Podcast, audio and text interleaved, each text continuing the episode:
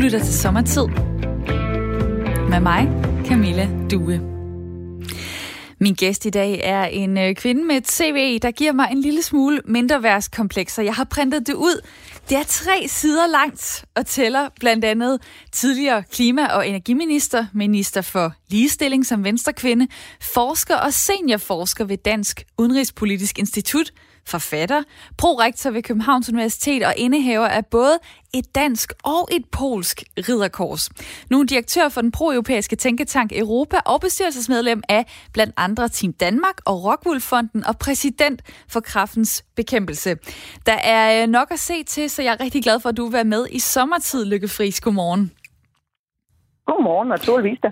Og velkommen øh, til jer, der også lytter med derude. Beskriv lige, øh, Lykke Friis, hvordan ser der ud der, hvor du sidder lige nu?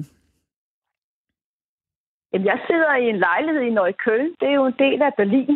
Og ved siden af mig ligger min lille hund Winston og sover. Og det tror jeg, han kommer til at gøre et stykke tid. Men hvis han begynder at gø, så ved vi i hvert fald, at det er ham. Så skal vi lige høre, hvilken race er det så? Er det sådan en af de der små, søde hunde, så det kan vi godt acceptere? Eller er det sådan en wuff, wuff, rigtig irriterende stor hund? Ah, det er en meget lille. Det er en Bison Havanais, øh, der er jo opkaldt efter Winston Churchill. Så han er meget lille. Nu er du så... det er ikke så. Du er i Berlin, du er i, øh, i Tyskland. Hvilket land i EU vil du egentlig have mindst lyst til at besøge lige nu på grund af corona? Ah, jeg tror stadigvæk øh, land som, som, som Belgien, men så er der jo altså også nogle lande, der er ved at, at lukke lidt ned igen, kan man jo fornemme. Så jeg synes, det, det ændrer sig meget hele tiden. Det skal man jo holde øje med. Og Lykke Friis, du er med mig her den næste time i programmet Sommertid, øh, hvor konceptet er, at jeg hver dag har en øh, gæst med, som i løbet af det her år har en særlig historie at fortælle. Og jer, der lytter med, kan også skrive ind til det her program. I kan skrive ind med øh, spørgsmål til Lykke Friis. Dem vil jeg så tage i løbet af timen. Du kan også komme med din holdning eller erfaring med de ting, som vi kommer til at snakke om i løbet af programmet. SMS-nummeret det er 1424. Du starter din besked med at skrive R4 i starten, så laver du et mellemrum mellemrum, og så skriver din besked herind til programmet Sommertid og til Lykke Fris. Og lige lidt øh, ekstra info om min gæst, som ikke er så CV-relateret. Hun er 50 år, hun er opvokset med en tysk mor og en dansk far gift og bor på Frederiksberg i København, og har en uh, særlig stor interesse for tysk fodbold og også for uh, Tyskland. Og Lykke Friis, uh, jeg har jo gerne ville tale med dig, fordi du som uh, direktør i Tænketanken Europa virkelig har fingeren på pulsen, når det kommer til, hvordan coronakrisen uh, har påvirket Europa og også kommer til det fremover. Hvordan øh, først og fremmest er dit eget privatliv, arbejdsliv blevet påvirket her under corona? Fordi du er jo en EU-borger, der rejser rundt. Ja, altså man kan jo sige, at, at det har man jo ikke kunnet, så det har jo nok været den største forandring. Altså pludselig fra at rejse rundt til, til mange rudesteder, øh, og jo selvfølgelig Berlin, Bruxelles og så videre, jamen så sad jeg jo så pludselig bare et, et sommerhus øh, og, og måtte så prøve på at skaffe mig information om, hvad der foregik i resten af Europa øh, derfra. Så det var jo en stor omvæltning, og det var det selvfølgelig også, kan man sige, at øh, alle de temaer, jeg troede, jeg skulle beskæftige mig med i løbet af året, nemlig Brexit for eksempel, ja, det gik jo så fra at være det store tema til kun at være nærmest en, en notits i radioen. Og så er der jo mange, der har oplevet, at øh, jamen, det er jo meget nemt, fordi så mødes man jo bare øh, på, øh, på Zoom eller på nogle af de der andre tjenester, hvor man har mulighed for så at holde øh, konferencer eller møder. Øh, hvordan har du øh, Øh, kunne træde ind i det? Øh, har det været nemt nok i forhold til det der arbejde, du laver, eller savner du øh, at mødes med dine øh, kollegaer ansigt til ansigt? Altså, man, vi er jo alle sammen på en eller anden måde blevet statsborger i et nyt land, nemlig Zoom-land, i hvert fald når man har sin job, og man skal være i, i kontakt med folk, øh, også i andre lande. Og det er jo fantastisk, at man kan det. Altså, jeg skulle sidde og lede konferencer, hvor, hvor det så var... Jeg var ordstyrer, og vedkommende, der sad og styrede det, han sad så over i... Øh, i, i San Francisco. Øh, sidste uge stod så en konference, hvor den tyske udenrigsminister og fire tyske parlamentarikere med. Men der sidder jo og stiger ind i en skærm, og det er meget, meget svært at, at opretholde, hvad skal vi sige, øh, at have en form for virkelig dialog kørende, og når man skal stoppe folk, så er det jo også svært. Så jeg havde taget det gule kort med, så kunne man jo så trække det. Så jeg savner det her med at kunne, kunne tale med folk også over et kop kaffe og få de der mere sådan impulsive samtaler til at, at give de gode idéer. Det kan man altså ikke over sådan et system. Jeg kan godt lide, jeg holder øh, møder med mine stille og rolige kollegaer. Du holder møder med den tyske udenrigsminister. Fik du, øh, fik du givet det gule kort i den Zoom-samtale? Ja, men det var dog kun til hans, hans, nummer, hans nummer to. Men, det, men, men altså, jeg måde meget tid, det går så også med, kan du høre mig, kan du ikke høre mig, og alle de der ting, ikke? og så var der problemer med lyden. Så der er jo altså også meget, der går tabt. Men jeg må sige, at du også imponeret over, hvor meget man kan bruge øh, videomøder. Hvis det bare drejer sig om at, at koordinere og holde landet orienteret, så er det jo faktisk fremragende, og det tror jeg, at vi kommer til at, at tage med os, når, når vi på en eller anden tidspunkt så kommer igennem den her coronakrise. Men det er jo desværre nok ikke lige op over. Vi skal snakke meget mere sammen her den næste time om øh, EU, om corona, om fællesskab, og du kommer også med nogle anbefalinger til mig og til lytterne i forhold til, hvad vi kan lave i løbet af sommeren. Det glæder jeg mig til, men øh, først skal vi lige kigge på dagens nyheder.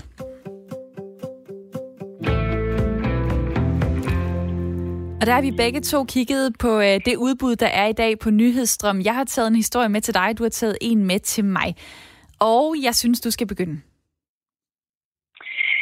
Jamen, jeg har taget en, en nyhed med, som jeg faldt over, øhm, som har lidt at gøre med det, du nævnte, at jeg er præsident for kraftens bekæmpelse. Så jeg faldt selvfølgelig over den her historie, som Jyllandsposten har, som går på, at øh, 6.000 danskere øh, med sandsynlighed så har haft øh, kraftsymptomer, men altså ikke har gået til lægen under, under coronakrisen. Og det er jo sådan en historie, som var det, som så mange af os jo frygtede, at der ville ske, øh, for da det hele blev lukket ned, jamen så husker jeg det også selv. Altså, jeg tænkte, jamen, skal man så gå til lægen? Øh, jeg blev selv indkaldt til mammografi, og jeg tænkte, jamen altså, bliver 50, tænker ah, behøver jeg nu det, og så videre. Men, men tvang mig alligevel til at gå derned, og jeg husker, at da jeg ankom på hospitalet, var der næsten standing ovations, fordi i endelig kom der, der en, der ville lade sig undersøge. Og det er jo klart, hvis ikke man gør det, jamen, så risikerer man jo så desværre, at man går rundt med en kræftsygdom, som udvikler sig. Så her med også en opfordring til, som der også står i avisen, gå til lægen øh, heller, heller i dag end i morgen. Din rolle som præsident, det lyder jo meget fornemt for kraftens bekæmpelse. Hvad går den egentlig ud på? Jamen, det går ud på, at øh, jeg primært skal lede øh, den årlige, øh, det årlige repræsentantskabsmøde, øh, hvor man jo så også vælger øh, det vigtigste hvad skal jeg sige, ledelse, det vil sige øh, hovedbestyrelse. Og når man nu bare med det med Zoomland, det var jo også en oplevelse for de år, der foregik den, øh, det repræsentantskabsmøde jo så ikke i Kolding, men så også på, på Zoom, hvor vi jo så skulle sidde der og prøve på at, at håndtere det. Det skete dog uden gule kort. Men ellers er det så også at være en slags, kan man sige, tillidsmand så for mange af de her øh, frivillige en gang imellem, hvis der skulle opstå nogle glidninger øh, øh, hvad skal jeg sige, i den her, det er jo en medlemsdrevet organisation. Så det er primært sådan en, en øh, ja, nogen vil kalde det kransekagefigur og det er det jo synes jeg også. Og på en eller anden måde, så er det jo øh, meget øh, menneskeligt, almindeligt, at øh, man hører, at man skal ikke gå til lægen, og man tænker, der sker så meget omkring mig. Øh, corona har ændret øh, hele vores øh, verdensbillede, så selvom jeg lige måske kigger på et modermærke og tænker, ah, det har da vist forandret lidt farve, jamen øh, så, så kan jeg da godt lige vente øh, en til to måneder med at gå ned med det. Altså, øh, hvordan Hvordan øh, forstår du den situation, eller, eller hvad er den viden, du har fået gennem dit arbejde i kraftens bekæmpelse? Gør du øh, gør det, at du selv ligesom øh, vil sige, at man skal altid bare komme afsted med det samme, hvis der er den mindste tvivl? Jamen, det er det sidste. Man skal altid bare komme afsted, men, men som jeg også et andet jeg havde det selv på samme måde. Altså, da jeg blev indkaldt til mammografi, det er selvfølgelig mere rutine, men jeg tænkte også, at der er corona, jeg risikerer at få corona, hvis jeg går ind på hospitalet, og, og man, man får ligesom et helt andet perspektiv. Jeg tror også, der er mange af os under coronakrisen, der lige har fået et ekstra glas vin, måske heller ikke lige altid lige har lovet at løbe den der tur, fordi hvad nytter det hele?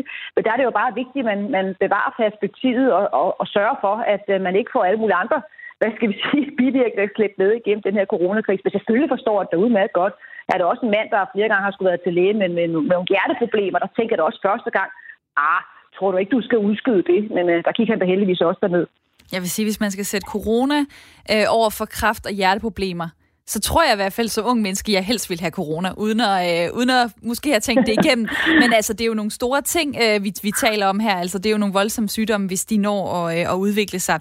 Det var altså din historie fra, øh, fra dagens nyheder. Jeg har taget øh, en med til dig fra TV2, som har øh, fået nogle øh, tal fra Landbrug og Fødevare, nemlig at øh, salget af økologi er vokset med ret høj fart herhjemme på 10 år.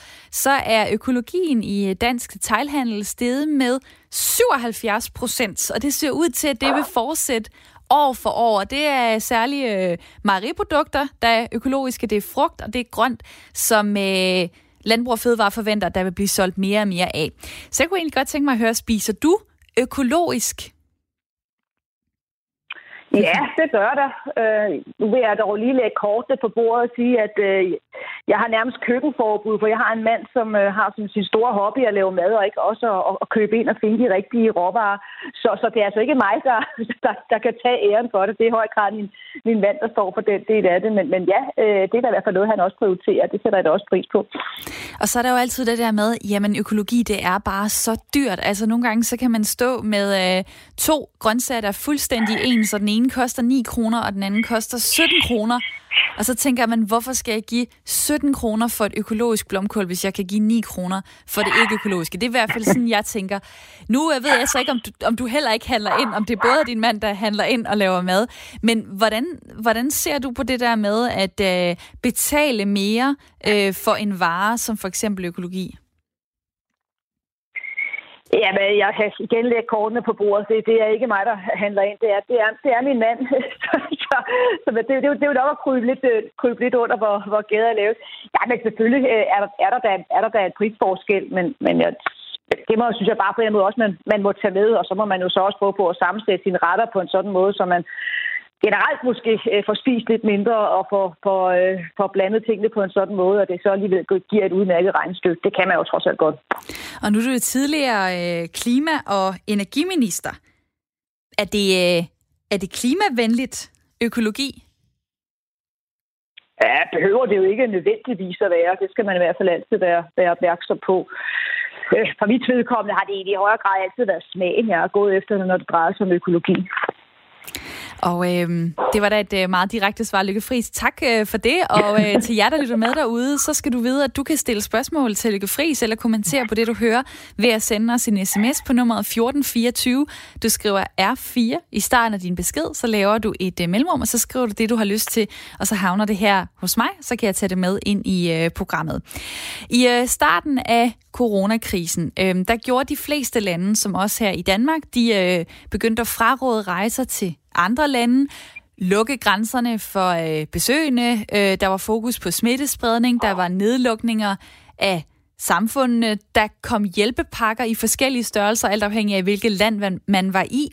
Og jeg har jo glædet mig til at snakke med dig, Lykke, fordi noget af det, som jeg lidt sådan har mistet blikket for her under corona, det er EU's rolle i alt det her. Jeg har brugt mest tid på bare at sørge for ikke at blive øh, smittet. Jeg har brugt tid på at se danske pressemøder og holde mig opdateret her på hjemmefronten. Hvad synes du egentlig har været det mest interessante at følge med i EU-mæssigt øh, her under corona? Jamen, det synes jeg har været, hvordan øh, alle lande i starten øh, reagerede ved at, at tænke meget nationalt. Øh, og det synes jeg personligt var, var meget forståeligt. Det svarer til, at øh, dengang du og jeg stadig kunne komme ud og flyve. Det, det kan man godt lidt nu allerede igen, men det du ved, jeg har ikke været ude og flyve siden øh, coronakrisen. Men når man var ude at flyve, så nogle gange var der jo turbulens, og så sagde de jo så over, øh, over højtaleren, husk at tage din egen maske på, før du hjælper andre. Og den, den reaktion, synes jeg var meget naturlig for, for, for nationalstaterne, hovedstederne, stats- og regeringscheferne. Så der var jo så mange, der for eksempel lukkede grænserne, og det var meget de nationale løsninger. Men så kunne man altså også godt fornemme efter et stykke tid, at, at så blev der altså også behov for at finde øh, fælles løsninger på de her problemer. Fordi coronaen er jo per definition grænseoverskridende, øh, og det, vores, vores samfund er jo også grænseoverskridende. Prøv at tænke på alle de studerende, der bor i andre lande. Tænk på alle dem, der er gift eller har kærester i andre lande. Tænk på erhvervslivet, der er afhængig af at få, få varerne over grænserne. Og derfor kom der jo så meget mere fokus på de fælles løsninger, kan vi sige, sådan en, en måned inde i coronakrisen. Og det ser man jo også for eksempel nu. Altså, der er nok ikke nogen, der får forestiller sig, at Danmark alene kan udvikle en vaccine. Det bliver vi jo nødt til at gøre i fællesskab med resten af Europa. Så der er sådan sket et gearskifte under krisen, fra man nærmest var missing in action, for nu at bruge det amerikanske udtryk, som EU i starten af krisen, så har tingene ændret sig temmelig meget på et tidspunkt. Sad du og tog dig til hovedet og tænkte, det er lige præcis ikke det, I skal gøre. Altså fordi din forkærlighed for EU og sammenhæng og samarbejde osv. er så stor, at, at du tænkte med det samme, jamen det her, det, der skal fælles løsninger til, der skal samarbejde til. Hver land skal ikke bare øh, gøre, hvad hver land har lyst til. Det er svært at sige. Øh, jeg synes også, at den situation, vi var ude i noget, som ingen havde prøvet. Altså, jeg er ikke sådan en type, der sidder og kloger over mig og tænker, det der, den havde jeg ramt mere rent. Øh, det her havde jeg gjort på en helt anden måde. Dertil havde jeg jo sættet de informationer og bare konstateret, at det var jo noget, som, som nærmest samtlige lande gjorde. Øh, og, og der skal man jo også have med, at det var jo også sådan, at, at kommissionen, der jo sådan set så også skal støbe kuglerne, jo var lige så chokeret som alle medlemsstaterne var. Så de var jo heller ikke i stand til så at præsentere en plan, en samlet plan. Altså, det er heller ikke nogen kritik af kommissionen, fordi de manglede som også overblikket til at sige, hvad man skulle gøre. Så jeg tror, at denne her krise, der er læren jo bare, at ikke nogen af os var forberedt. Det var EU-systemet ikke, og det var de enkelte lande jo naturligvis heller ikke. Og noget af det, jeg faktisk synes, der har været meget interessant her sådan, øh, de sidste par, par uger, vil jeg også få læst lidt op øh, på, også på, hvad der er sket før i tiden, det er jo, at den spanske syge, øh, som jeg ved godt, at, at øh, jamen, altså, den har jeg da selvfølgelig også sådan læst om nu her under coronakrisen, men jeg var sådan lidt klar over, at, øh, at den jo så spillede så markant en rolle, som den gjorde øh, jo så øh, i Europa, hvor mange mennesker der døde, og især også, at, at det var jo en, en, en krise, som den slog op her den anden dag. Der er skrevet øh, 400 bøger om den spanske syge. Det er jo godt nok ikke særlig mange, når man tænker på, at der døde flere end under Første verdenskrig, eller Første verdenskrig, om Første verdenskrig, der var skrevet 80.000 bøger. Og det er jo nogle tal, der er ret interessante, så vi har jo alle sammen godt vidst, at pandemien kunne ramme os på et eller andet tidspunkt. Men det er jo ikke noget, der har været en del af vores bevidsthed som, som krige at undgå det. Øh, jeg kan da også gå tilbage til min egen ministertid, hvis der var en person, der var kommet ind og sagt, nu skal vi lave et stort pandemiberedskab, så jeg tror, jeg havde sagt, ved du hvad, jeg tror lige, vi skal klare børnehaverne og klimaet før. Så alle var fuldstændig uforberedte på den her krise. Hvordan blev du egentlig uh, tunet ind på, at nu skulle du lige læse om den spanske syge? Altså, hvad øh, fik dig til at, at gøre det? Jamen, det er, jo, det er jo trods alt bare nogle få referencer i, i medierne, og hvad kan man sammenligne det her med? Og så bare på en eller anden måde, det var jeg bare interessant, at jeg ikke kunne huske fra min egen skoletid eller gymnasietid, at det var noget, som vi brugte synligt meget tid på. Og vi har selvfølgelig diskuteret 2. verdenskrig, øh, Første verdenskrig, besættelsen og alle de her ting. Og det tror jeg også hænger sammen med, det er jo også nogle andre, der skal sige, heltehistorier, og hvordan kunne det ske? Øh, en, en virus, den rammer jo bare pludselig, øh, og, og på den måde, så, så spiller det bare en, en mindre rolle, kan man sige, for historieskrivningen, men, men, men, men det har nok bare betydet, at vi alle sammen har undervurderet, at det rent faktisk kunne ske. Jeg er lige gået ind på øh, Google, skrevet den spanske syge, så står der her, at det var en influenza-pandemi, der brød ud før afslutningen af Første Verdenskrig dræbte millioner af mennesker. Øh, den rasede særligt i øh, 1918 over 50 millioner døde, 14.000 var øh, danskere. Så står der også, øh, det var altså sådan nogle fun facts, den spanske syge er trods navnet ikke specielt spansk, og der står, at øh, den spanske syge kaldes alle pandemiers moder. Og det var den influenza-type, som altså spredte sig øh, i årene omkring øh, Første Verdenskrig. Det er jo faktisk sådan, at øh, Netflix i, i slutningen af 2019, altså sidste år, havde premiere på en af deres miniserier, som hed Pandemic, altså pandemi. Og jeg kunne lige tænke mig øh, at spille et øh, klip her fra optakten til programmet. So the question is not, is the next pandemic coming? There are only three things that are inevitable in this world death, taxes, and flu pandemics. Or when is the next pandemic coming? We estimate there are around one and a half million viruses in wildlife that we don't yet know about. Any one of those could be spilling over into the human population right now. The question is will we be ready for it? Vil vi være klar til, at den bliver spurgt, bliver spurgt her til sidst? Altså spørgsmålet er ikke, om den næste pandemi kommer. Der er tre ting, som er uundgåelige. Der er død, der er skatter, der er influenza-pandemier, og der er halvanden million virer i naturen, som vi ikke kender til, som kan blive overført til os mennesker lige nu. Så gik der lige et par måneder, så kom corona til Kina, så øh, gik der lige et halvt år, så øh, ramte den hele EU.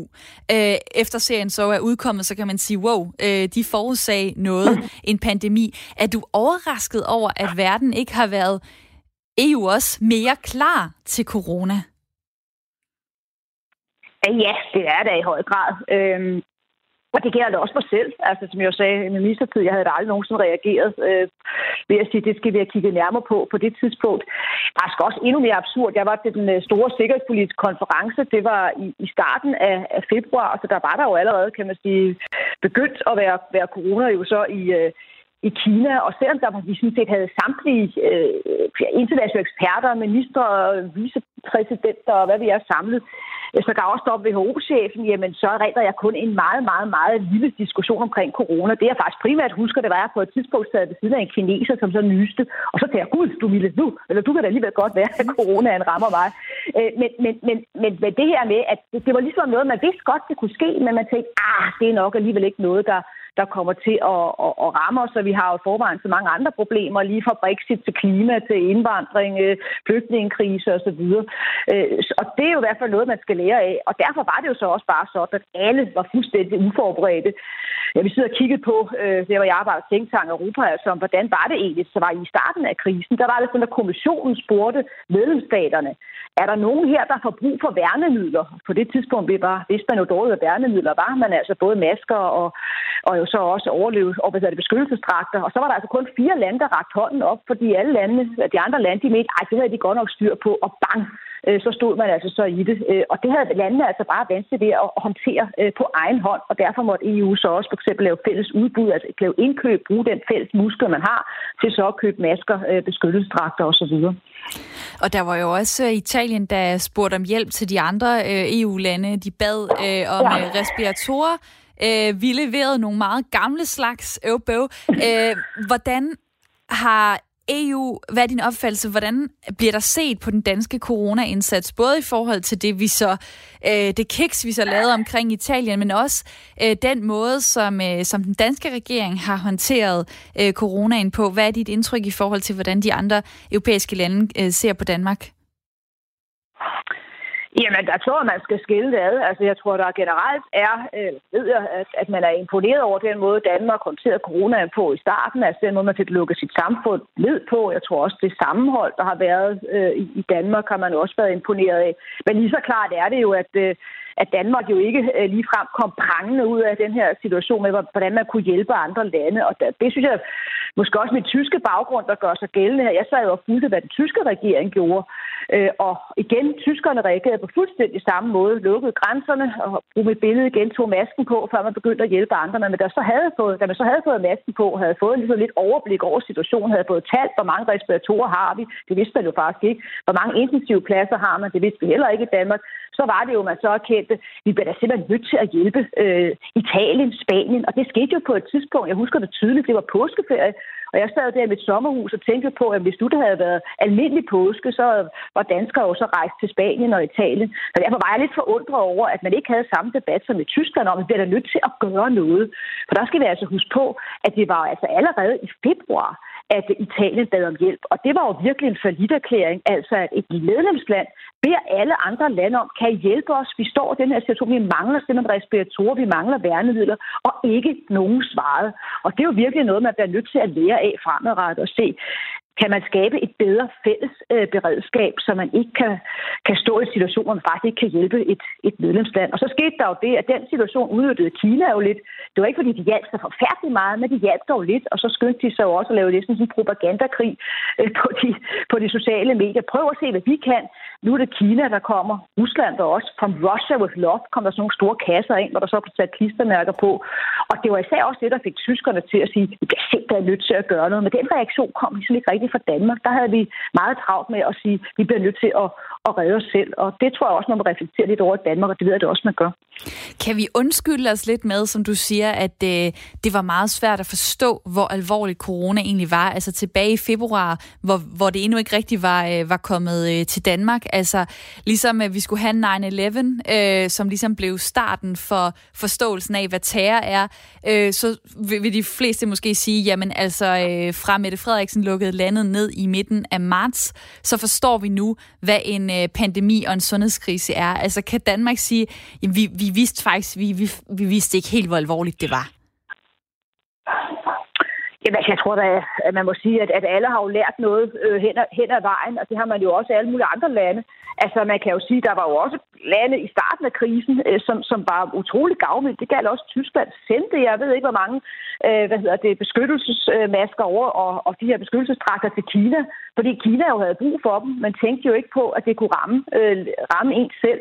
Og der er der altså nu kommet en helt anden erkendelse, og det kan man jo også se hos den danske regering. Den danske regering har jo så sammen med, med Tyskland, Frankrig, øh, Holland og Italien, så vi det husker også Polen, øh, taget initiativ til, at man bliver simpelthen nødt til at udvikle en fælles beredskabsstrategi. Og det kan jo lyde meget kedeligt, men det er jo det med at lave, lave fælles lager øh, for, øh, for masker, lave fælles øh, lister over, hvor mange respiratorer man har, og selvfølgelig så også have en fælles indsats for at udvikle vaccine. Og det tror jeg nok er det aller, aller vigtigste, at vi også har den erkendelse, at det kræver et internationalt samarbejde. Og desværre, så kan man bare ikke forvente, at det kommer til at ske på international plan. Det har for mig også været en af de store, største lærer af coronakrisen. Det er, hvis du sammenligner det med finanskrisen, der havde man nogle fælles løsninger. Der var amerikanerne jo meget på banen øh, og prøvede på at få skabt de her fælles løsninger i G7 og G20 og alle de andre organisationer. Nu lever vi i en verden, hvor det næsten er et... Øh, kan du huske den film med, med øh, James Dean, hvor de jo så kører, kører kyllingeræs mod hinanden, altså to biler, og så gælder det om at springe ud af bilen i, i tide, for ikke at brage ind i hinanden. Og det er jo ligesom det kyllingeræs, vi har nu mellem USA på den ene side og Kina på den anden. Og det er jo ikke den måde, man får skabt fælles løsninger på. Så derfor bliver europæerne i højere grad nødt til at, at se, om man så kan få udviklet den vaccine, for man kan bare ikke læne sig op af amerikanerne mere, desværre. Og lad os uh, tale videre om uh, løsninger i uh, EU og fællesskabet omkring det. Det gør vi lige efter et nyhedsoverblik. Her er nyhederne på Radio 4. Videoappen TikTok forlader Hongkong inden for få dage, det oplyser en talsmand til nyhedsbruget Reuters. Appen, som er ejet af kinesiske ByteDance, har taget beslutning om at trække sig ud af Hongkong, efter at den omstridt ny sikkerhedslov er trådt i kraft. I lyset af de seneste hændelser har vi besluttet at stoppe vores aktivitet i Hongkong, siger talsmanden til Reuters. TikTok har tidligere sagt, at man ikke vil imødekomme anmodninger fra den kinesiske regering om at censurere indhold eller få adgang til brugeres data. Ifølge TikTok er der heller aldrig kommet sådanne anmodninger. Mandag oplyste Facebook, at selskabet indtil videre ikke vil imødekomme anmodninger fra politi, regering og andre myndigheder i Hongkong om at udlevere oplysninger om brugerne af det sociale medie. Det samme gælder beskedtjenesten WhatsApp, der er ejet af Facebook. Pausen gælder indtil der er foretaget en grundigere gennemgang af den nye nationale sikkerhedslov, der blev vedtaget i Kina i sidste uge. Den nye kinesiske sikkerhedslov for Hongkong forbyder blandt andet oprør eller forsøg på løsrivelse. Det kan give fængsel på op til livstid i Hongkong. Allerede dagen efter, at loven var trådt i kraft, blev de første personer anholdt i Hongkong for at have brudt den. En række lande herunder Storbritannien, Frankrig, Tyskland og Japan har bedt Kina revurdere loven. Ifølge landene undergraver den byens ret til selvbestemmelse. Det medfører ikke noget stort tab for TikTok at trække sig ud af Hongkong. Hongkong udgør en lille del af markedet, oplyser en kilde med kendskab til sagen til Reuters. Globalt er TikTok blevet downloadet mere end 2 milliarder gange. På appen TikTok kan brugere optage en kort video og dele den med andre. Langt de fleste bruger appen til at optage videoer af dem selv, hvor de mimer og danser til en sang, der kører i baggrunden. Appen og virksomheden bag er blevet kritiseret kraftigt for at stjæle og bruge oplysninger fra de brugere, der downloader appen. Det nye coronavirus, der har krævet over 500.000 menneskeliv globalt, menes at være videregivet til mennesket fra et dyr, og den slags sygdomme skyldes et stadig mere ødelagt miljø. Sådan lyder det i en rapport fra FN's miljøprogram UNEP og International Livestock Research Institute. Verden over var mange overrasket over covid-19, men vi, som arbejder med dyresygdomme, var ikke overrasket. Det her er en pandemi, som i høj grad var forudsigelig, skriver forskerne. Ebola, Zika, MERS og SARS er blandt andre såkaldte zoonotiske sygdomme, som skyldes, at virus er givet videre til et menneske fra et dyr. Ifølge UNEP opstod covid-19 med stor sandsynlighed i flagermus. I rapporten fremhæves syv tendenser, der kan frembringe nye sygdomme, deriblandt en øget efterspørgsel på dyreprotein, en mere intensiv udnyttelse af landbrugsjord, en øget udnyttelse af vilde dyr samt klimaforandringer. Videnskaben ved, at hvis vi fortsætter med at udnytte vilde dyr og ødelægge økosystemerne, kan vi regne med en vedvarende strøm af lignende sygdomme, som hopper fra dyr til mennesker de kommende år, siger danske Inger Andersen, der er direktør for FN's miljøprogram. Nye udbrud vil finde sted, hvis myndigheder verden over ikke gør en indsats for at forhindre andre sygdomme i at krydse fra dyr til mennesker. Pandemier er undskyld, er ødelæggende for vores tilværelser og vores økonomier, og som vi har set de seneste måneder, er det de fattigste og mest sårbare, som lider mest. For at forhindre fremtidige udbrud skal vi blive mere bevidste om at beskytte vores naturlige miljø, lyder det fra Inger Andersen. Lidt eller nogen sol, men også byer, der lokalt kan være med havl og torden. Temperaturer mellem 13 og 18 grader. Du lytter til Radio 4. Mit navn er Thomas Sand. Der er flere nyheder klokken 10.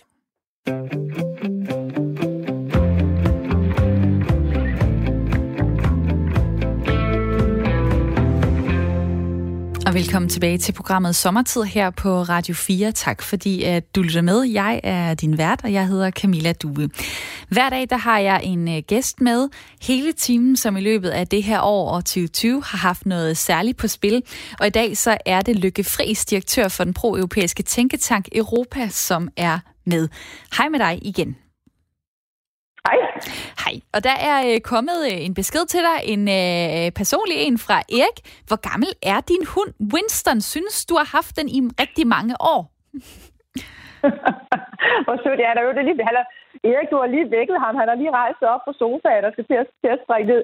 Ja, Winston, han er, han, er, han er 12 år, så han har jo sådan set fulgt mig jo ufattelig meget. Han har været ude og føre valgkamp. Han har gået Pride Parade på Københavns Universitet øhm, og, og så videre derudaf. Så, så han er, han har været en, øh, og er fortsat jo en, en fantastisk øh, trofast øh, også isbryder. Øh, her også i Berlin, når man går rundt, øh, så straks møder man jo andre hundeejere får så lige hurtigt en stak om alt lige fra corona til, til fodbold, til tysk politik. Så det synes jeg virkelig har jeg en stor fornøjelse, når man, når man er hund, at man på den måde kommer til at tale med havmennesker, som man altså ikke havde mulighed for at tale med. Og du er jo et uh, sludder til 12, så jeg er sikker på, at du kan komme i snak med rigtig mange mennesker. Du bor normalt i København. Du er med fra uh, Berlin i dag, øh, hvor du er taget til for at arbejde blandt andet. Hvordan er byen egentlig uh, anderledes nu i forhold til, hvordan den plejer at være sådan en, uh, en start julidag? Åh, her, jeg vil sige, at der er lidt, der er lidt spøgelsesby over det, øh, i hvert fald i løbet af dagen. Øh, man kan, hvis man vil tage bilen rundt i Berlin, kan man faktisk godt det. Det vil man normalt, normalt ikke kunne. Øh, museerne, øh, nogle af museerne er gratis, det man får for folk til at komme ind. Og så er det jo sådan, at man skal gå med maske øh, i, i Tyskland, hvis man er ude, i, med, ude for at købe ind, eller så også øh, jo gå på museum, eller, ja, eller eller køre i, i, øh, i metroen. Og det, det er der selvfølgelig noget, man lige skal vende sig til. Øh, til gengæld kan man så sige, at det område, jeg er i Nøjkølle, det er jo så sådan et rigtigt øh, blandingskvarter, hvor der så også er mange klubber, og de er jo så lukket, og der kan man så fornemme, så ryger nogle af de der fester ud på gaderne i stedet for, så der nogle gange glemmer man helt, at der er corona, øh, men, men det er ligesom om, at aktiviteten bare så rykker fra de her klubber så ud på gaderne. Det er rigtig dejligt, hvis man skal sidde og arbejde som øh, direktør for en, øh, for en tænketank. Enten en sen aften, eller måske en øh, tidlig morgen, hvor man ikke har fået særlig meget søvn. Øh, der er kommet et spørgsmål til dig også på sms'en 1424 fra Holger Frederiksen, som skriver, øh, han har faktisk mange spørgsmål. Han vil gerne høre, hvad er formålet egentlig med øh, Tænketanken Europa? Hvem ejer det? Hvor mange ansatte? Og hvilke faggrupper og uddannelser arbejder der? Hvad laver I på en arbejdsdag? Rigtig mange spørgsmål, så hvis du sådan kan, kan tage dem lidt tips. Ja, så lidt tæt kan man sige, hvad skal Tænketank Europa gøre? Jamen, øh, den skal sørge for, at øh, vi i Danmark i højere grad forholder os til, hvad der foregår øh, i EU. Det er jo ikke sådan, at man skal missionere på nogen som helst måde. Vi har lavet et nyt, øh, ny vedtægt, nye regler, hvor det er altså en evidensbaseret tænketank, så det vil sige, det er ikke noget med et politisk projekt, det er ikke nogen kamporganisation, men det er det her med hele tiden at sørge for, at hvad der foregår på europæisk plan bliver inddraget i en dansk debat. Tag sådan noget som klima når vi diskuterer i Danmark, at vi skal reducere vores CO2 med 70 procent, så er det nok meget klogt, når man også lige ser på, okay, hvad sker der på EU-plan? For der har EU jo hele tiden også nogle initiativer. Så man kan sige, det er lidt mind the gap, altså sørge for, som man, altså, som man jo sagde der, når man kørte i metro i London, at, at øh, der altså nogle gange er en, øh, ja, kan man komme til at falde ned på, på skinnerne, hvis man så at sige, ikke passer på. Og her skal man altså ikke sørge for at forholde sig til, hvad der foregår på europæisk plan. For uanset om man kan lide det eller ej, så bliver vi jo påvirket af det. Vi er meget små. Vi er øh, pt. omkring øh, fem øh, fastansatte, så har vi nogle praktikanter og nogle seniorrådgivere, øh, og de fleste af dem øh, er, er PUD'er, og mange er inden for international politik, så jeg glæder mig til, når vi kommer tilbage fra sommerferien, der får vi ansat en økonom. Det bliver nok rigtig godt. Mm-hmm. Og hvad laver I øh, på en arbejdsdag? Det er sikkert meget forskelligt, øh, alt efter hvilken rolle man, man sidder i. Men øh, dem, der er, øh, er på kontoret, for eksempel, i København. Hvad laver de? Jamen dem, der sidder på kontoret lige i dag, det kan jeg godt sige, de er ved at se på, hvad sker der med EU's indre marked. Nu startede vi jo med at sige, at øh, der var alle de her barriere, der blev skudt op. Og der er vi ved at undersøge, hvordan går det rent faktisk med det? Fordi det har jo været sådan i sidste mange år, det var en selvfølge, man kunne sælge sine varer frit rundt øh, i Europa. Det var sådan set lige meget, øh, hvor man var henne. så kunne man så få, få varerne frem. Kan man det i dag? Øh, der har jo været grænsekontrol, men der er jo også det nu, at der jo også er statsstøtte. Det er jo sådan blandt andet det land, jeg sidder i Tyskland, har kunne give halvdelen af den meget store milliardstøtte, der er blevet givet på europæisk plan. Og det er jo fint nok at holde gang i sine virksomheder, men hvis det er sådan, at Tyskland, den tyske stat, har dybere lommer, end man har andre steder i Europa, så er det jo noget, der kommer til at, at være konkurrenceforvridende. Så derfor så sidder mine medarbejdere i øjeblikket så og taler med danske virksomheder om, hvad er det for nogle barriere, de så har oplevet øh, under den her coronakrise, for at se på, jamen, hvad vil være det vigtigste, så også at, at få skabt en debat om, hvad der skal rulles tilbage. Og det er meget sjovt, du siger det her med øh, tidligere, at, øh, at nu er I gået væk fra at være et politisk projekt, men vil det ikke altid være sådan, når man taler om EU? Altså, fordi at det enten så er man for EU, og ellers så er man imod, eller så vil man gerne have, at Danmark skal være mere eller mindre med af EU. Hvordan kan det egentlig ikke være politisk? Hvordan kan I egentlig ikke være biased i det, I laver? Jamen altså, først må man jo se på, øh, hvem, altså, hvor kommer pengene fra? Kommer der penge fra EU? Det gør der jo ikke. Og der kommer heller ikke penge fra den danske stat. Og det synes jeg er en meget gammeldags måde at se det på. En virksomheds tænketank i, hvad skal vi sige, på, på europæisk plan eller også internationalt, skal jo selvfølgelig vurderes på, om det, man laver, om, det har, om der er hold i billetterne rent analytisk. Altså meninger, dem kan man jo trække i en automat. Det, der er det afgørende, det er, om man er i stand til, for eksempel under coronakrisen, at foretage nogle kortlænger, kortlænger af, hvad gør resten af Europa inden for det her felt. Det er jo det, der er det afgørende. Det, om man skal studere for det ene eller det andet, om Danmark skal tættere på den europæiske union eller længere væk, det er jo et politisk projekt. Havde jeg lyst til at lave det, så var der blevet politik. Men det er ikke det, jeg synes, der er interessant. Det, jeg synes, der er interessant, det er, at vi i højere grad forholder os til, hvad der foregår på europæisk plan. Og så kan man jo så synes, at, øh, at EU skal holde nallerne væk fra det ene, eller skal beskæftige sig mere med noget andet. Men det er politik. Øh, det er jo ikke noget, man skal lave som en tænketank. Det er jo altid sådan en diskussion, når man øh, taler med øh, en som dig for eksempel. Øh, kan jeg kalde det en pro-europæisk øh, tænketank? Hvad tænker du? Jeg, jeg tænker, man skal kalde det, hvad der står i en, en vedtægt, og der står sådan set ikke, der har vi jo netop øh, ændret øh, vedtægten, så der nu står, at vi skal arbejde evidensbaseret. Jeg tror, det, der har været problemet øh, for den her tænketank før i tiden, har været, at det har været en, en sammenblanding mellem på den ene side en slags kamporganisation, og på den anden side en tænketank. Og det er altså det er noget forvirrende noget. Øh, der er jeg sådan inspireret, hvad man gør i mange andre lande. Jamen, der er det jo sådan helt oplagt, at enten så er man så en, en organisation, der arbejder for et politisk formål, eller så er man så en tænketank, som så øh, laver, laver analyser. Og så må man jo så diskutere de analyser og synes, at de er gode nok, og så også tage en politisk debat fra politisk hold om forskellige analyser. Så er der jo nogen, der vil sige, hvornår har I for eksempel lavet noget, der, der kigger øh, kritisk øh, på EU og på, øh, på EU's arbejde? Altså, øh, tage hele coronakrisen. Jeg tror nok, man må sige, at, at der har været rimelig markant kritik af, hvad der er foregået, som vi også lige var inde på. Øh, der var ikke nogen, der svarede, da, da, da Italien ringede eller sendte en mail om, at de ville have hjælp. Øh, det er da mildest talt øh, problematisk, at det skete. Så det er, der, det er et meget klart eksempel på det. Også hele pointen om, at jamen, altså, hvis man som, som medlemsstat skulle have tillid til, at, der, at man ikke skulle lukke grænserne, så skulle der nok være blevet lavet en klar plan for, hvordan man så kunne ageret i fællesskab. Så det er der i hvert fald to meget klare eksempler. Og det var altså øh, svar både til mig og til Holger på øh, sms'en. Nummeret er 1424, hvis dig derude har lyst til at øh, skrive en øh, besked, en hilsen, et spørgsmål, måske en øh, kommentar til det, vi snakker om her i programmet. Det er programmet Sommertid, hvor øh, Lykke Friis, direktør for Tænketanken, Tænketanken Europa, er med mig øh, frem til øh, klokken 10. Og sms-nummeret er altså øh, 1424. Du begynder din besked med R4, så kommer den nemlig herind, så laver du et mellemrum, og så skriver du det, du har lyst til i øh, beskeden. Og øh, lige før nyhedsoverblikket, der talte vi altså øh, om blandt andet det her med øh, løsninger i, i fællesskab. Øh, hvis vi lige skal runde det, øh, inden vi går videre til dine sommerplaner, Lykke Friis, hvorfor er det så egentlig vigtigt, synes du, at øh, EU finder løsninger fremadrettet i forhold til, til sundhedskriser i fællesskab? Jamen det er det jo, fordi den her øh, krise jo har vist, at øh, landene ikke kan klare det selv. Øh, og, og der må man bare sige, øh, det var jo ikke noget land, der havde nok øh, værnemidler. Der var ikke noget land, der havde nok respiratorer.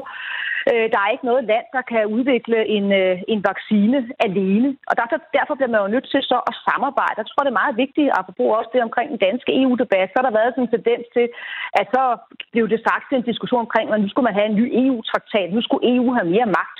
Jeg har faktisk ikke set en politiker under den her krise argumentere for, at man skulle have mere magt forstået på den måde. Nu skulle EU så bestemme øh, diverse ting og sager. Det, der jo plæderes for, det er, og det som blandt andet også Angela Merkel plæderer for, det land, jeg sidder i nu, det er, at man skal simpelthen bruge de kompetencer, som EU har bedre. Tag sådan noget som at, at have fælles lager for værnemidler.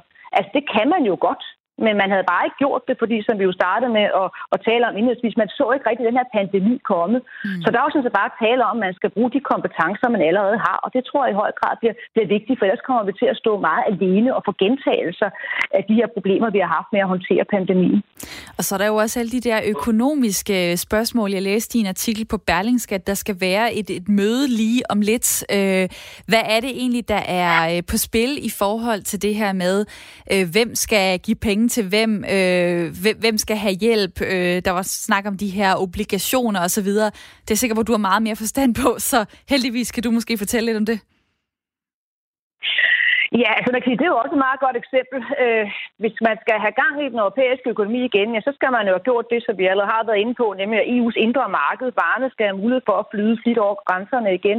Men man bliver jo også nødt til på en eller anden måde så at, at hjælpe hinanden. Øh, og det er jo derfor, man nu kommer til at vedtage en, en gigantisk øh, hjælpepakke, som det jo så dybest set er, øh, som jo så er en kobling mellem en genopretningsfond og så EU's nye budget. Og EU har nu engang den her tradition for, når man skal vedtage et nyt budget, så vedtager man et husholdningsbudget, der løber over syv år. Så derfor er det jo en gigantisk øh, investering, der skal foretages der. Og det er der naturligvis øh, stor debat om, fordi hvem skal betale hvad? Øh, der er jo også det her med, om det er penge, som man får som tilskud, eller om det er penge, man skal betale tilbage. Det er jo blandt andet nogle af de store uenigheder, der er. Og der er Danmark så i en anden koalition af lande, end den, som Tyskland er med i. Så Danmark er med med Østrig og Holland og Sverige og plæderer for, at man skal prøve på at, at have så mange, øh, hvad skal vi sige, øh, lån øh, som muligt, og altså ikke have så mange tilskud, som blandt andet tyskerne siger. Og øh, tak for at, at udlægge det for mig og for lytterne, Lykke Friis. Øh, vi kunne tale meget øh, om EU, vi kunne øh, gøre det i, i flere timer. Nu skal vi også tale lidt om øh, sommerferieplaner.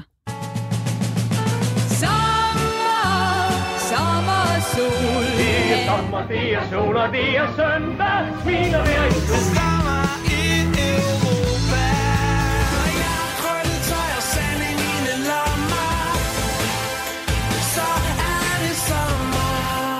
Det er jo fordi, at uh, programmet hedder Sommertid, så vi uh, kigger også lidt på, uh, ja, hvad, hvad, hvad man skulle have lavet, hvis der ikke havde været corona. Og det kunne jeg godt lige tænke mig at høre. Hvad var dine planer egentlig for den her sommer, hvis corona ikke havde kommet og forandret det hele?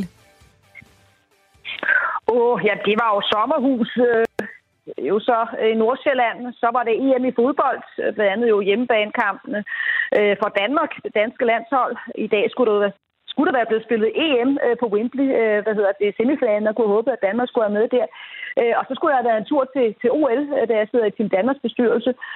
Men øh, ingen af dele øh, blev til noget, og derfor tænker jeg, at jeg nu har siddet i sommerhuset øh, i størstedelen af, af coronakrisen, så var det nok tid til at, at se nogle andre vægge, og derfor er jeg taget til Berlin og kommer til at arbejde her. Man spiller også og se noget, øh, og så skal jeg derfra videre til noget, der hedder Sächsische Schweiz. Det ligger og kigger på et kort. Så skal man tage til Dresden, og så trække en lige linje ned til, til den tjekkiske grænse. Der ligger et fantastisk øh, bjergeområde, som øh, jeg glæder mig til at se med mit gudbarn med gudbarn øh, og to nære venner og min mand selvfølgelig. Og Winston, han skal også op på de bjerge der. hvad så? Er det så i rygsækken, eller hvad? Eller, eller skal, ja, skal han, han så bare være i lejligheden? Han, hvad? Nej, nej, han skal med. Han, han, har, han har også en rygsæk, jeg satser der på, at han kan, han, kan gå, han kan gå noget af det. Og når jeg så er færdig med det, så skal jeg så til, øh, til Sønderjylland. Øh, for jeg tænker, at nu her i, i 100-året for, for genforeningen, og, og da jeg har, en, har haft en dansk øh, far fra Åben Rå og en, en mor fra Kik, så er det jo oplagt egentlig så også at bruge den mulighed for nu at, at dykke lidt mere ned, øh, også i min, i min egen historie, som det jo dybest set er. Øh, og der synes jeg, at, at noget af det mest fascinerende med 2020 har jo netop været, og er fortsat genforeningshistorien, hvor der også selv har fået læst en, en hel del øh, flere bøger, og nu glæder jeg mig til sådan at, at få det analyseret igennem lidt mere systematisk på de respektive museer. Der burde virkelig øh, blive lavet en turistanalyse på, hvad det her betyder, det her med øh, genforeningsåret, fordi altså, shit man, der er blevet talt meget om det, og øh, det, er, det, er så, det er så fedt at få, øh, få mere viden om, øh, om området. Du kender det jo så i forvejen. Jeg har en sommeranbefaling til dig, fordi øh, Danmark øh, har jo gjort, øh, eller den danske regering har jo gjort færgerne gratis for, øh, for gående og cyklister i sommerperioden. Så nu hvor du skal til, øh, til Sønderjylland og området omkring øh, Sønderborg, så kan du jo tage øh, færgen fra øh, Fyns Hav så til Ærø, og så hoppe videre til Langeland, fordi der kan du se noget ret vildt. Hej med dig, Heidi Carlsen. Jamen, hej med jer. Ansat på Langeland Turistinformation. I har nemlig noget, der er værd at tage hen og se vilde heste. Hvad er det for ja, noget? det har vi nemlig. Øh, vi har en stor flok øh, vilde heste på sydspidsen af Langeland. Og øh, hvad hedder det? øhm, Det er et område, der er ejet af Skov- og Naturstyrelsen, og der går op imod 75 øh, vilde heste dernede i et fantastisk øh, naturområde med, vi kalder dem hatbakker, det er kugle runde bakker, der stammer fra istiden. Og øh, hvis de ligger side om side, så hedder de faktisk jomfrubryster. Men det er sådan et helt fantastisk område med store klinter og så videre. og vilde heste, altså jeg tænker, det er da svært at blive sendt hen som turist for at se nogle vilde heste, hvis de løber rundt, og man ikke engang ved, hvor de er henne. Jamen, nu er vi så heldige, at vores vilde heste, det er en ganske almindelig Exmoor pony, og den har vist sig at være den bedst egnede hest til, at, til netop den opgave. De er jo sat ud for at pleje vores natur og afgræsse områderne, så de vilde orkideer, de kan blomstre om foråret. Og det er sådan, man kan gå ind på området, der er vandrestier i området. Man skal bare holde en fornuftig afstand til hestene, og øh, som regel, så står de altså bare stille og roligt og græsser. Jeg har nogle gange fået klage over, at de ikke var så vilde, som vi har øh, havde sagt. Men, øh. ja, fordi at når man hører ordet vild hest, så forventer man jo virkelig øh, noget ala øh, cowboyfilm, hvor, øh, hvor de løber rundt øh, i USA et eller andet sted. Øh, Lykke Friis, har du øh, set de her vilde heste endnu? Nej, det har jeg ikke, men det lyder da, det lyder da virkelig fascinerende. Jeg skulle nok holde hunden i, i, i kort snor, kan jeg høre på det ja, kan man have sin hund med? Altså, øh, de er, de er ind, altså, jeg skal lige forstå, er de indhegnet i et kæmpestort yeah. område, eller hvordan foregår det? De går på i en indhegning, og den er på 120 hektar, så den er jo rimelig stor. Øh, og øh, hundene må man desværre ikke have med ind på oh. området endnu, men der er en vandretur, der lige sådan går midt over området, og der må man gerne have hunden med hen over i snor, så man kan sagtens tage en rundtur i det her fantastiske område med sin hund i snor. Og så tænker jeg, altså vilde heste, ja okay, men de er jo så i en eller anden slags indhegning. Er der ikke også nogen, der holder øje med dem på en eller anden måde? Jo, jo. Der er en ranger ansat dernede, som øh, holder øje med dem hver evig eneste dag. Det kan jo være, at der er en, der forstuer øh, et ben eller et eller andet, og så skal de have dyrlæge. Og øh, alle vores heste, de har også det her obligatoriske øh, hestetips, øh, øh, som øh, et hestepas kræver i Danmark. Og øh, de bliver så indfanget, når de sådan er halvstore en gang om året, der, så skal de chippes alle sammen, så det er en kæmpe begivenhed. Det er ikke så nemt. og øh, jeg er sikker på, at I er rigtig glade for at have fået dem til Langeland, fordi så kan I pege på et eller andet, der er helt særligt. Altså, jeg ved ikke, hvor mange steder i Danmark, der lige er vilde heste. Øh, du har vel været ude og se dem mange gange. Hvad, hvad er det egentlig for en oplevelse? Jamen, det er jo en fantastisk oplevelse at se sådan øh, op mod 70 heste på en gang. Jeg er selv hestepige, øh, men øh, hvad hedder det, øh, man ser aldrig så mange heste på en gang, og så er det så fantastisk, der her om foråret, når de, alle de små følge, de kommer, sådan nogle uldtotter, der render rundt, og om vinteren, jamen så har, øh, er der jo ikke nogen blade på træerne, og så går hestene ud, og øh, så har de den kæmpeste, tykkeste vinterpels, så de ligner sådan nogle små, hyggelige, øh, hvad hedder det, bamsekrammer, og det kan man ikke, men øh, det er simpelthen sådan et fantastisk område, det dernede, med høje mm. klinter og alle de her bakker og så videre. Der er altid noget at opleve, ligegyldigt hvornår på året man kommer. Nej, hvor er det bare cute. Har du, øh, er du blevet overvist, lykke, lykke, overbevist, hedder det, Lykkefri? Skal du uh, tage færgen uh, til Langeland? Kan du nå det? Nej, jeg tror, jeg kan nå det, men jeg synes, det lyder du rigtig frisk. Jeg synes det også, det er det, der gør, at, at den her sommer, man skal jo netop prøve på at få det bedst mulige ud af det, og, og opleve noget, man ikke har oplevet før, og det kunne da være helt klart et, jeg synes, det er rigtig, du, du sælger det i hvert fald rigtig godt, så jeg har i hvert fald skrevet det ned på, på en liste, og desværre tror jeg, at den her krise jo godt kan vare ved, så man jo ikke man sagtens godt kan nå det endnu, det er jeg ret sikker på. Så man ikke skal ja, men det er heldigvis til... en attraktion, der har åben hele året og fra solopgang til solnedgang, ja, så man er altid velkommen. Ah, man kan høre, at du er ansat ja. på Langlands Turistinformation. Heidi Carlsen, tak fordi du var med her. Ja, men selv tak, og god dag til jer. I lige måde. Og, Godt, øh, hej, hej. God sommer. God sommer til, ja, til jer alle. Og ja, Lykke Friis, øh, du skal også komme med en sommeranbefaling til lytterne, og du vil også pege på noget i Sønderjylland. Hvad vil du foreslå, at øh, folk skal bruge deres tid på? Jamen, jeg vil anbefale Sønderborg Museum. Øh, jeg har faktisk nu været der øh, de sidste øh, to, to gange, for jeg synes, det er, det er et fantastisk sted. Og netop det her, den her udstilling, der er, både om genforening, men også om Sønderjyllands historie, har været lidt af en, en øjenåbner for mig. Jeg synes også en ekstremt pædagogisk glæde, altså også omkring afstemningen. Jeg skal da blankt indrømme, at selvom min far var sønderjyde, så er der aldrig sådan rigtig fået, fået forklaret, hvordan den her folkeafstemning gik med de her forskellige zoner, og hvordan var det, at de forskellige byer øh, stemte. Altså Tønder stemte jo sådan set for, at man, man fortsat vil være tysk, bare for at nævne, for at nævne en by. Det var der mange af handelsbyerne, der gjorde. Hele diskussionen omkring Flensborg, men så også den der kulturelle smeltedile, som, som Sønderjylland også er, hvor man sådan kan, kan se jo så, øh, når man ikke.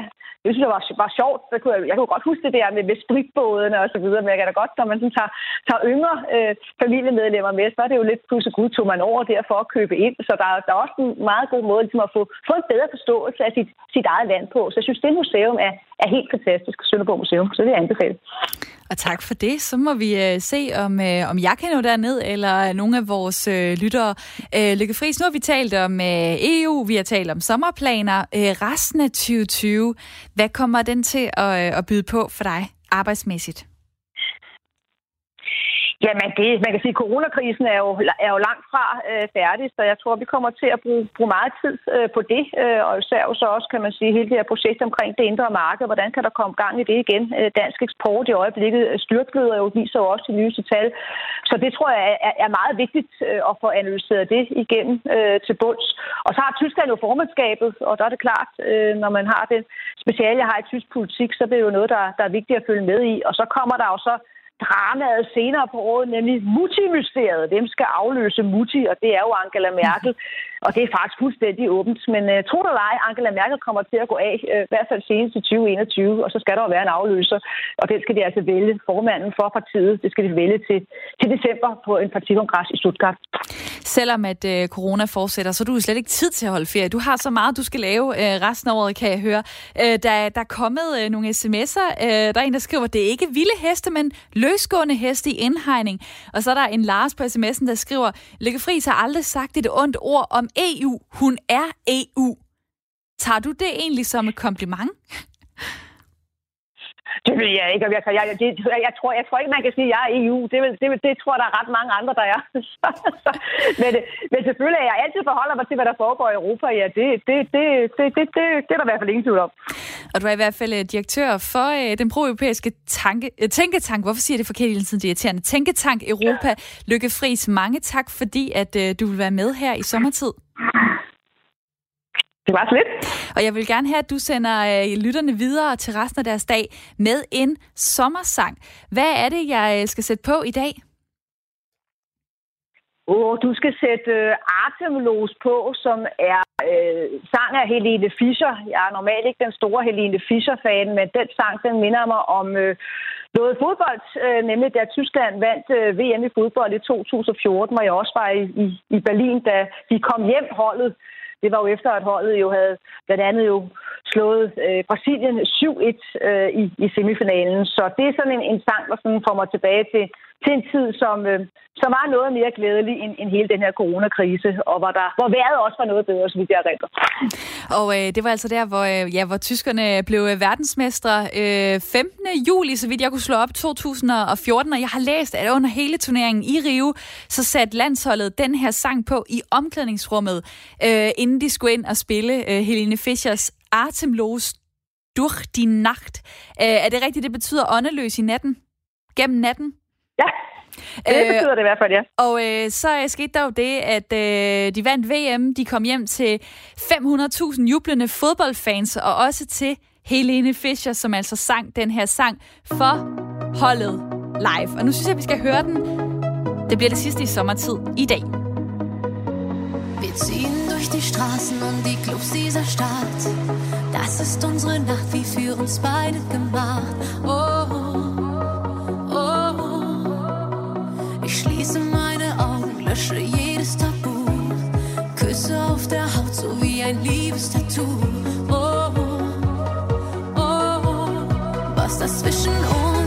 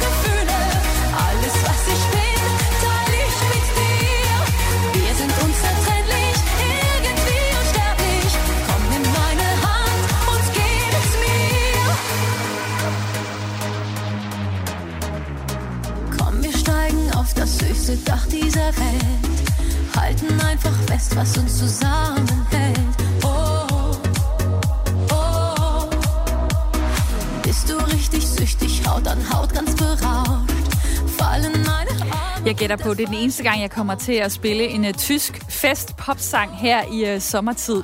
Det var Helene Fischer, Atemlos durch die Nacht. Valgt af min gæst i dag, Lykke Friis, direktør for Tænketanken Europa. I morgen får jeg besøg af Michael Bang Petersen, som har undersøgt vores allesammens adfærd her under corona. Jeg håber, at du vil lytte med til sommertid i morgen. Nu skal vi have nyheder.